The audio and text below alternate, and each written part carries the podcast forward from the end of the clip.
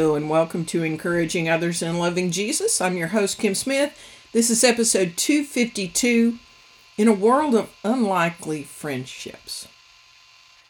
I am on a friendship kick in my mind at the moment. I am pre recording this episode just as I did last week's in preparation to take a journey to my hometown. And there is no way that I can head that direction without becoming nostalgic regarding friendships.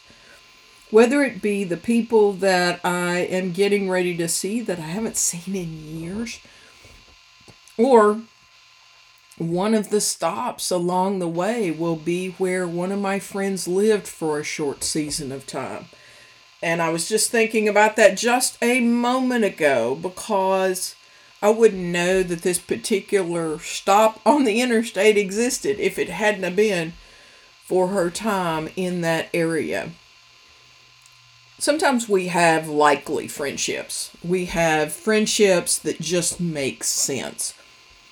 Where you have a lot in common with the person. It's kind of almost expected that you would hit it off and some of those work for a season and some of those work for a lifetime. And I thank God for those. But sometimes we have what seem like unlikely friendships where you come from opposite sides of the world. It may be mentally, spiritually, emotionally, or in my case, physically.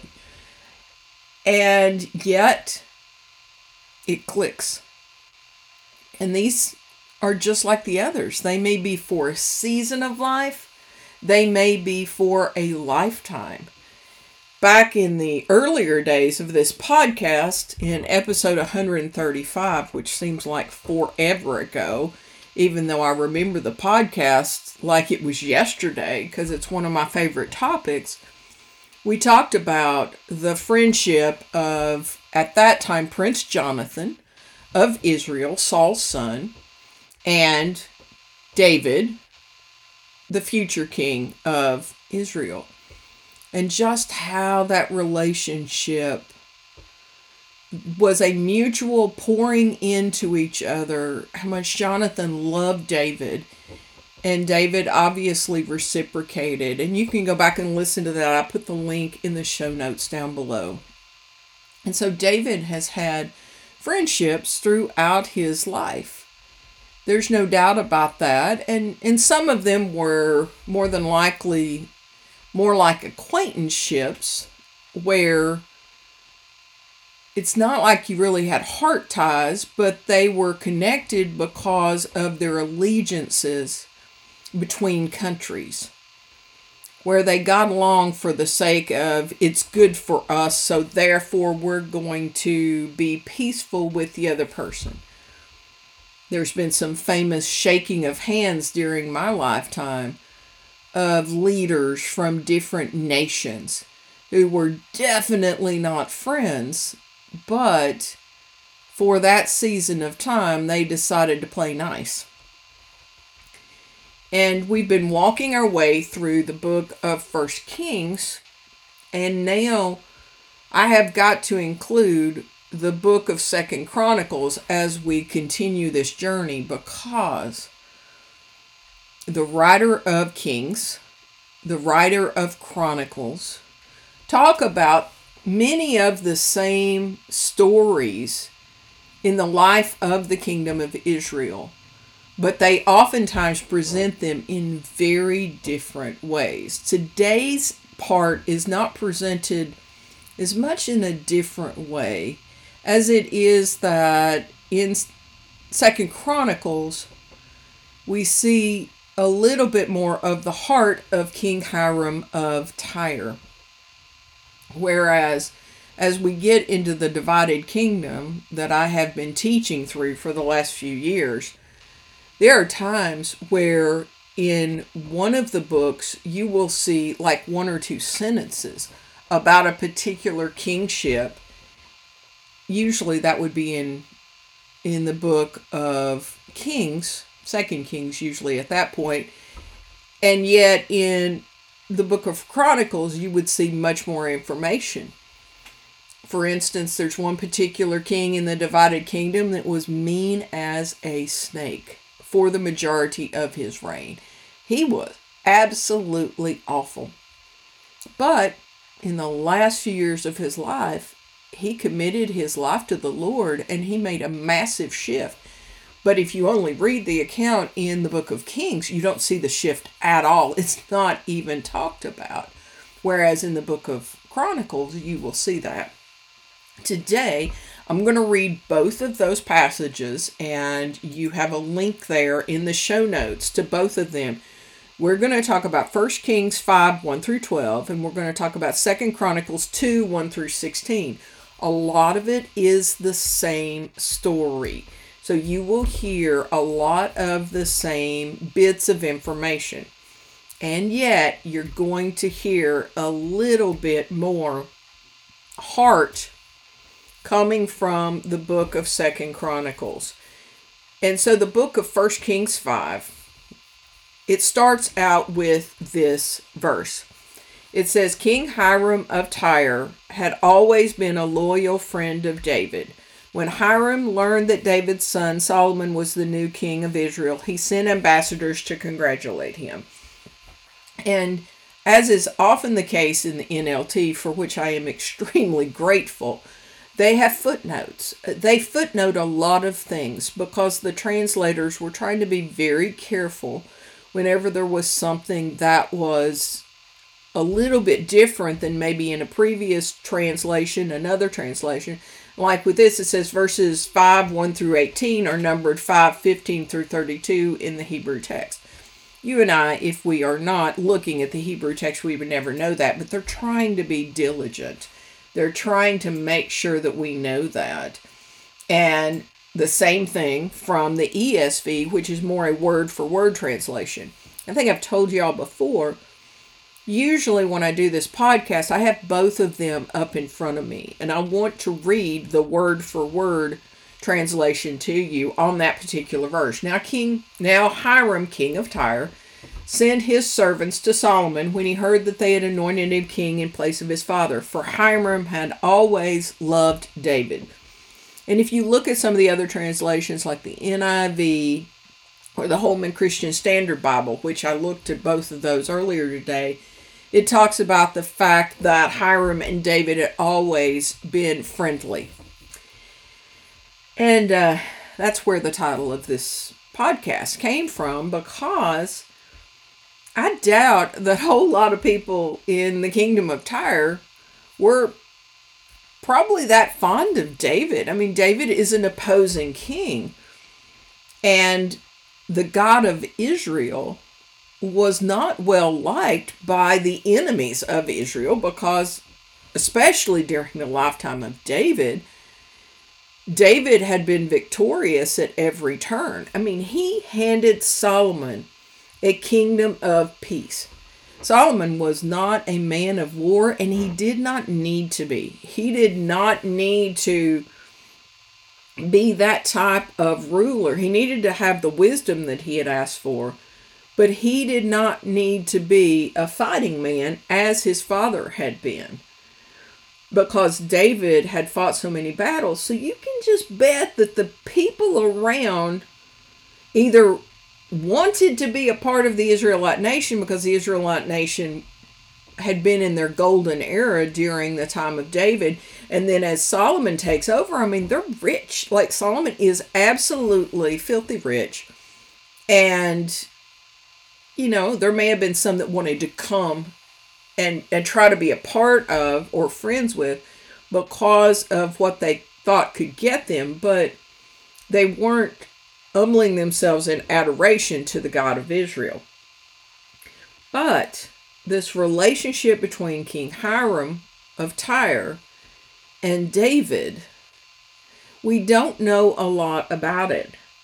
But as we're going to see as we go into the account in Second Chronicles, King Hiram, unless he was just doing flowery words, which I truly do not think he was, unless he was doing flowery words, he had great respect and even adoration for the God of Israel. Now, whether he was a follower or not, we do not know. But he gives honor to the Lord God of Israel. And so, as we go down through these scriptures, I want you to think about in your life which friend or friends has pointed you to Christ. Take time to thank the Lord for his or her influence on your life.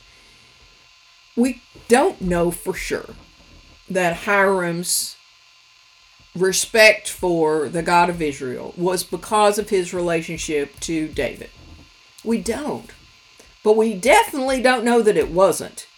Remember, David was a man after God's own heart. And if you remember from last week's lesson, we were talking about how David so wanted to build the kingdom for kingdom, the the temple for God. And Hiram had been a part of helping David build his own palace. And so they had had conversations, and you can tell that from this. This wasn't just a business agreement.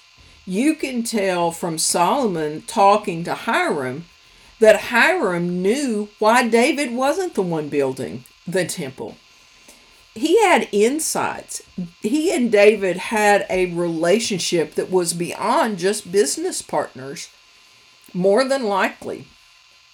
And I have to believe that that had influence on how King Hiram saw David. So, something I'm going to tell you before we get down into it it can get confusing because Hiram sends another Hiram, and it's sometimes spoken Huram, to be the master craftsman to help with the preparation of the temple. So the temple was this massive project, and we're going to see that more, I think, next week is when we'll probably get into that. And we may even dive back into some of these same scriptures in Second Chronicles as we as we look at the master craftsman. But I just wanted you to know, hey, there's two Hirams, and sometimes the translators will put their names differently to help to cut down on the confusion. And I totally agree with that. When I first moved to New Orleans, I worked in a staffing agency, and so we were on the phone all the time and there were two people named Kim, and that was not going to work. So I had to go by a nickname because the other person had been there longer, because otherwise it was just going to get beyond crazy. And that would happen with these scriptures. So we have King Hiram. He has contacted Solomon, congratulating him on becoming the king of Israel. Let's keep going. Then Solomon sent this message back to Hiram You know that my father David was not able to build a temple to honor the name of the Lord his God because of the many years, many wars waged against him by surrounding nations. He could not build until the Lord gave him victory over all his enemies. Stop there. So Solomon is acknowledging that King Hiram and David had such conversations, enough depth to know the desire of David's heart to build this temple to God, and the fact that God had told him no. And Hiram even knew why. And Solomon was acknowledging that. So we know that there is some sort of tight relationship here. But now the Lord my God has given me peace on every side. I have no enemies, and all is well. So I am planning to build a temple to honor the name of the Lord my God, just as he had instructed my father David. For the Lord told him, Your son, whom I will place on your throne, will build the temple to honor my name. Therefore, please command that cedars from Lebanon be cut for me. Let my men work alongside yours, and I will pay your men whatever wages you ask. As you know, there is no one among us who can cut timber like you Sidonians. When Hiram received Solomon's message, he was very pleased and said, Praise the Lord today for giving David such a wise son to be king of the great nation of Israel.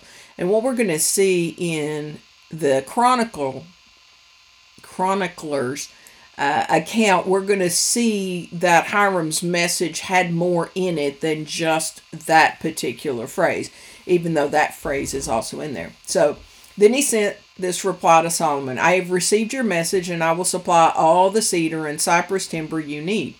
My servants will bring the logs from the Lebanon mountains to the Mediterranean Sea and make them into rafts and float them across the coast to whatever place you choose.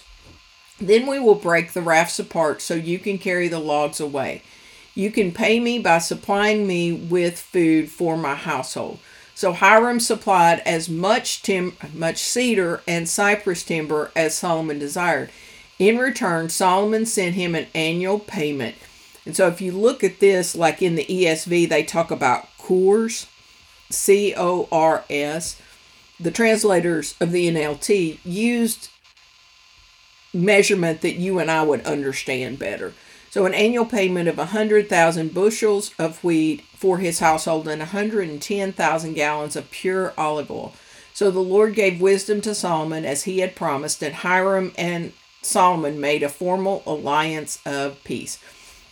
And now we're going to get into the chronicler's account of the same interactions, but he, more than likely a he, we don't know, but more than likely a he, emphasizes different parts to the story. So remind yourself of how the other account began. The fact that Hiram had contacted Solomon to congratulate him on being named to the king of Israel. So here we go. Second Chronicles 2 1 through 16. Solomon decided to build a temple to honor the name of the Lord and also a palace for himself. That's a story in itself, so we're not going there today. He enlisted a force of 70,000 laborers, 80,000 men to quarry stone in the hill country, and 3,600 foremen. Solomon also sent this message to King Hiram, and we get to the footnote Hebrew, Huram, as I mentioned earlier, a variant spelling of Hiram. So he sent this message to King Hiram at Tyre. Send me cedar logs as you did for my father David when he was building his palace. I am about to build a temple to honor the name of the Lord my God. It will be a place set apart to burn fragrant incense before him, to display the special sacrificial bread, and to sacrifice burnt offerings each morning and evening, on the Sabbaths and at new moon celebrations, and at the other appointed festivals of the Lord our God. He has commanded Israel to do these things forever. This must be a magnificent temple because our God is greater than all other gods. But who can really build him a worthy home? Not even the highest heavens can contain him. So, who am I to consider building a temple for him except as a place to burn sacrifices to him? So, send me a master craftsman who can work with gold, silver, bronze, and iron, as well as with purple, scarlet, and blue cloth. He must be a skilled engraver who can work with the craftsmen of Judah and Jerusalem who were selected by my father David. Also send me cedar, cypress, and red sandalwood logs from Lebanon, for I know that your men are without equal at cutting timber in Lebanon. I will send my men to help them. An immense amount of timber will be needed for the temple, and I'm going to build for the temple I am going to build will be very large and magnificent. In payment for your woodcutters, I will send a hundred thousand bushels of crushed wheat, hundred thousand bushels of barley, hundred and ten thousand gallons of wine, and a hundred and ten gallons, hundred and ten thousand gallons of olive oil. And here is King Hiram's response, and this is where I want you to pay extra attention to this verse. I want you to hear the heart of King Hiram, and then we will read it in the ESV as well. King Hiram sent this letter of reply to Solomon. It is because the Lord, and that is the capital letter Lord, that's important um, just in scripture as a general rule. He is referring to him as Lord, true Lord, not just flippantly. Loves his people that he has made you their king. Praise the Lord, the God of Israel, who made the heavens and the earth. He has given King David a wise son, gifted with skill and understanding, who will build a temple for the Lord and a royal place for himself. And throughout that, he repeatedly uses the proper name for God. Let's look at this same verse in the ESV. Then Hiram, the king of Tyre, answered in a letter that he sent to Solomon Because the Lord loves his people, he's made you king over them. Hiram, Hiram also said, Blessed be the Lord God of Israel, who made heaven and earth, who has given King David a wise son who has discretion and understanding who will build a temple for the Lord and a royal palace for himself. Do you hear that? That I hear respect. I mean, he could be just blowing smoke. Like we we know that that is possible. But if he truly believes that Solomon is wise and he would have heard about Solomon's wisdom by this point, I don't think he would try to blow smoke to somebody who's you know is gifted with godly wisdom. I think he really honors the Lord God of Israel who made the heavens and the earth. I mean, he is acknowledging that the God of Israel is different than the little g gods that are all around. Let's finish out this section and then come back. Verse 13 in Second Chronicles from the NLT. I am sending you a master craftsman named Huram Abi. And again, their names are the same, uh, and it can get really dicey. So therefore, it it's helpful that both the ESV and the NLT use that Huram Abi, which helps to set them apart. Who is extremely talented. His mother is from the tribe of Dan in Israel, and his father from Tyre. So, in other words, he was someone from the Israelite clans, the, from the tribe of Dan, and also from Tyre. So he was a little bit of both. He is skillful at making things from gold, silver, bronze, and iron, and he also works with stone and wood. He can work with purple, blue, scarlet cloth, and fine linen. He is also an engraver and can follow any design given to him. He will work with your craftsmen and those appointed by my Lord David your father. Send along the wheat, barley, olive oil, and wine that my Lord has mentioned. We will cut whatever timber you need from the Lebanon mountains and will float the logs in rafts down the coast of the Mediterranean Sea to Joppa. From there, you can transport the logs up to Jerusalem. And we will definitely hit on more of Huram Abi uh, in future weeks, but I want us to think about I want us to think about this relationship between Hiram and David and how this might very well have influenced his relationship to the God of Israel. I was caught this time. I hadn't realized it earlier but in verse 14, he says, He will work with your craftsmen and those appointed by my Lord David, your father. And Lord is little letters, um, different than the word that he used to describe the God of Israel. And if you look at it from the ESV, it says, The craftsman of my Lord, David, your father. Like he is showing such honor to David, and therefore he is showing such honor to David's God. Whether he chooses to follow the God of Israel, we don't know. But it really is not a stretch at all to see that the respect that Hiram had for David has helped him to respect the God for whom David has committed his life who David loves. I want you to think about the people in your life. They may have been likely friendships. You may have met them in Sunday school. and and they influenced you because of their godliness or maybe it was because of their just strong commitment and they've never wavered or maybe it was because they absolutely fell away and came to the Lord in a way that they have changed their life totally to serve Him.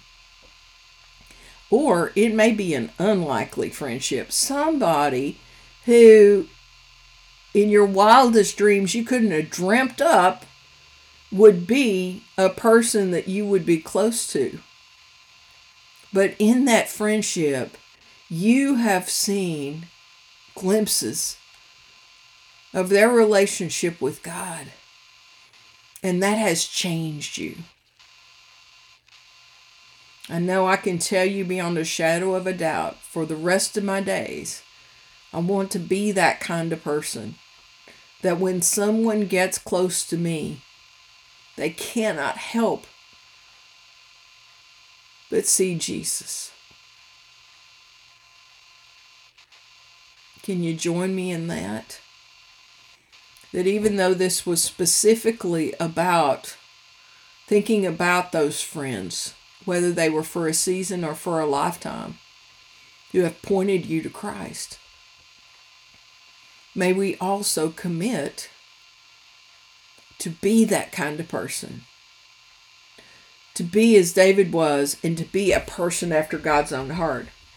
David did not have it all right. Goodness knows we've spent years now looking at his life. And he definitely wasn't perfect. And especially when it came to his family relationships, he definitely wasn't perfect. And yet he loved the Lord. And when God called him on the carpet for his sin, instead of running away,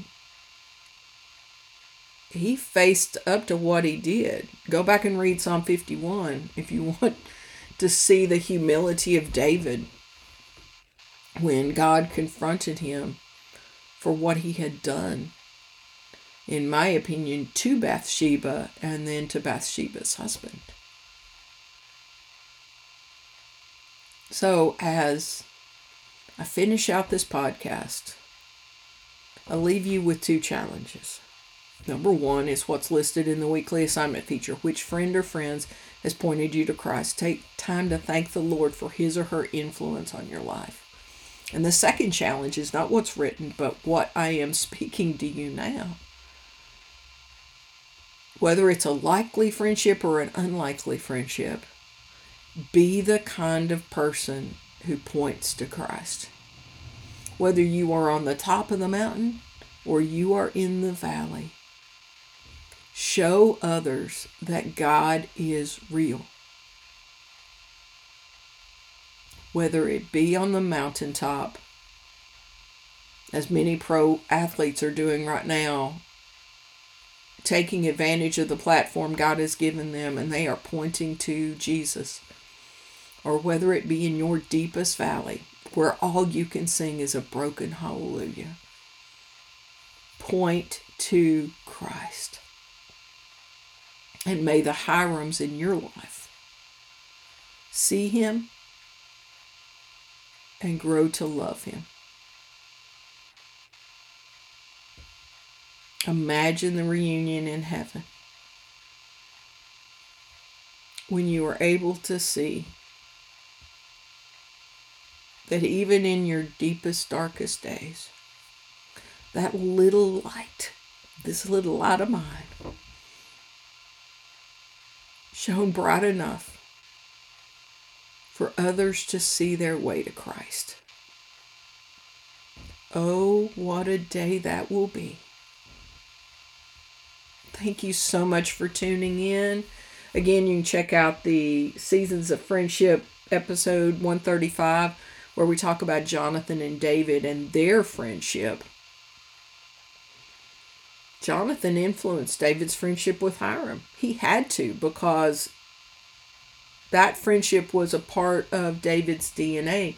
We saw the influence long after Jonathan was gone, where David was wanting to do something good for someone in that family. We influence others even after we have left each other's paths. May that influence be a bright, shining light pointing them to Christ. If you have any questions, you can reach out to me at encouraging others in loving Jesus at gmail.com. There's information below to begin a personal relationship with Jesus. If you've got questions about that, you can reach out on the social media pages. You can find the rest of our episodes, not just 135 and 252, but all of them on my Podbean site. You can scan the QR code at the bottom and get there. Please remember that this is free for you to listen to, but it's also free for you to share. Who needs to hear this encouraging word today? Maybe it is somebody on the other side of your unlikely friendship Maybe it's the person that you are so thankful for that pointed you to Christ. Maybe you could share this with them and just say, hey, this caused me to think of you. What a difference that might make in their life. And so, thank you so much for tuning in. Thank you for sharing. And just remember, it's always a trust and obey kind of day.